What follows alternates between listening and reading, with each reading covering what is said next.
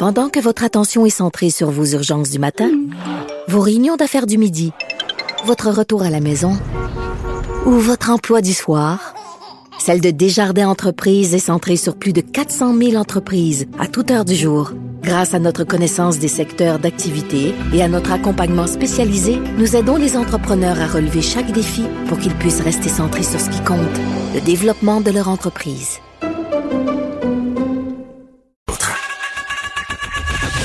Geneviève Peterson. Une animatrice pas comme les autres. Cube Radio. On va se demander si c'est une bonne idée de fermer euh, les pages de conspirationnistes. Salut Pierre Nantel. Bonjour Geneviève. C'est pas vrai, c'est pas ça que je dis. Je suis content qu'on ait fermé la page de ce conspirationniste. Oui, mais on se demande si c'est une bonne idée.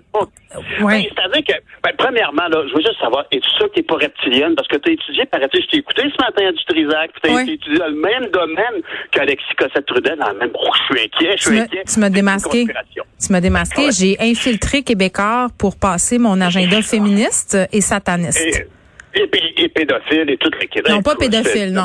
pas pédophile. Ah non, il y a des nuances quand même. Non, moi, ma puce 5G, c'est vraiment le féminisme et euh, l'altermondialiste.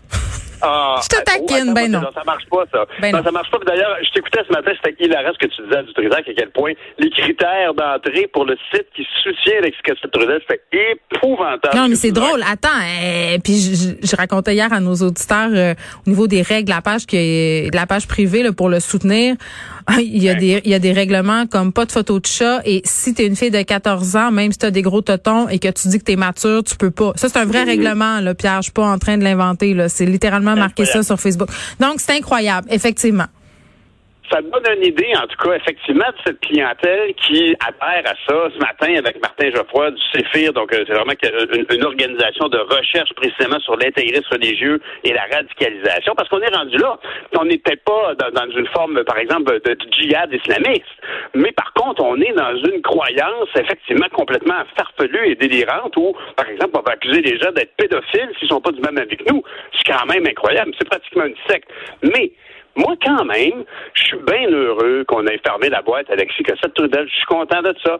Mais quand même, j'ai un malaise de penser que Facebook a choisi ça. Là, il y a une compagnie. Non, mais attends. ouais, mais je trouve qu'il faut faire attention, là. Je, comprends ton malaise. Puis dès qu'on touche à la liberté d'expression de quelqu'un, là, peu importe le discours, on se pose toujours des questions. OK, ça c'est ça c'est c'est la première des choses. Mais euh, Facebook décide de fermer cette page-là, la page de Radio Québec, euh, dans une série de décisions qui a été prise par rapport à toutes les pages qui font l'apologie euh, du moment du mouvement pardon QAnon. Oui, qui crée des ravages Pierre quand même aux États-Unis un peu partout dans le monde. tu sais rappelle-toi du scandale Cambridge Analytica, ça n'a rien à voir avec les théories du complot, mais à un moment donné, Facebook, je pense qu'ils sont rendus à se dire si on n'a pas d'action directe, si on fait pas euh, des choses vraiment claires dans le sens du monde, c'est-à-dire d'éliminer les contenus problématiques sur notre page, ben ça va ils vont pouvoir revenir contre nous à un moment donné euh, au niveau financier. ben oui. Ben non, mais je, comprends, je suis d'accord avec toi, mais il y a quand même, je trouve qu'il y a une perte de souveraineté des sociétés, puis des gouvernements, puis des politiciens qu'on a élus, puis des lois qu'on a faites. Quand, par exemple, mettons, on se rappellera que le FM 93 à Québec a fermé il y a une vingtaine d'années parce qu'il respectait pas sa licence du CRTC. Puis ça a été long, puis il y avait un mouvement populaire, mais le CRTC tenait son bout. Pourquoi? Parce que le diffuseur n'avait pas respecté sa licence.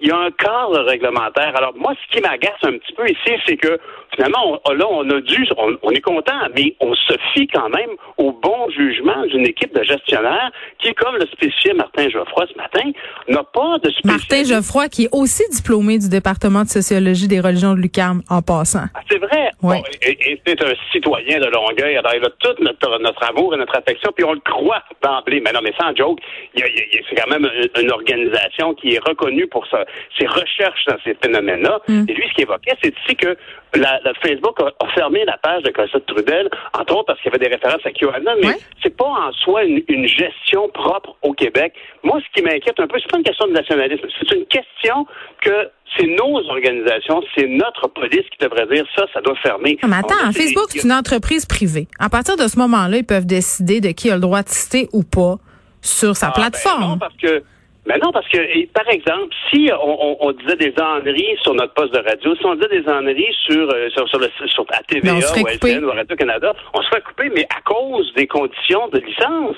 Parce qu'on a, on gère un peu qui a le droit de diffuser. Puis ici, l'autre aspect bien intéressant, c'est qu'il faut se rappeler que quand on ouvre un compte sur Facebook, une page Facebook, on signe un tas de documents. J'accepte, j'accepte, j'accepte. Ouais, t'acceptes les politiques de Facebook, t'acceptes leur licence.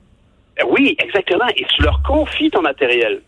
Tu mets une photo de ta fille que tu mets là, elle, elle leur appartient. S'ils voulaient l'utiliser, ils pourraient. ils pourraient faire un billboard, ça leur tente. Exact. C'est fou, ça. Alors, aujourd'hui, ça, par contre, ça, ça, justifie. Je dirais que pour moi, il y a une faille ici. Ça justifie l'intervention parce que, soudainement, Facebook n'est pas qu'une plateforme d'échange, mais est aussi propriétaire des propos et des contenus que les usagers leur donne. Mais tu sais quoi, Pierre, c'est intéressant ce que tu dis parce que moi, je pense que Facebook euh, procédait comme suit parce que justement, Facebook n'aime pas euh, que l'État, que les différents pays se mêlent de ses affaires. Donc, avant qu'ils ne le fassent, parce qu'on a toutes sortes de conventions qui sont en train d'être signées à l'échelle planétaire pour exercer un meilleur contrôle sur les GAFA, ils, ils, ils prennent, comme, un enfant qui veut qui veut pas se faire chicaner trop fort, ils prennent des décisions. Hein, ils se montrent proactifs.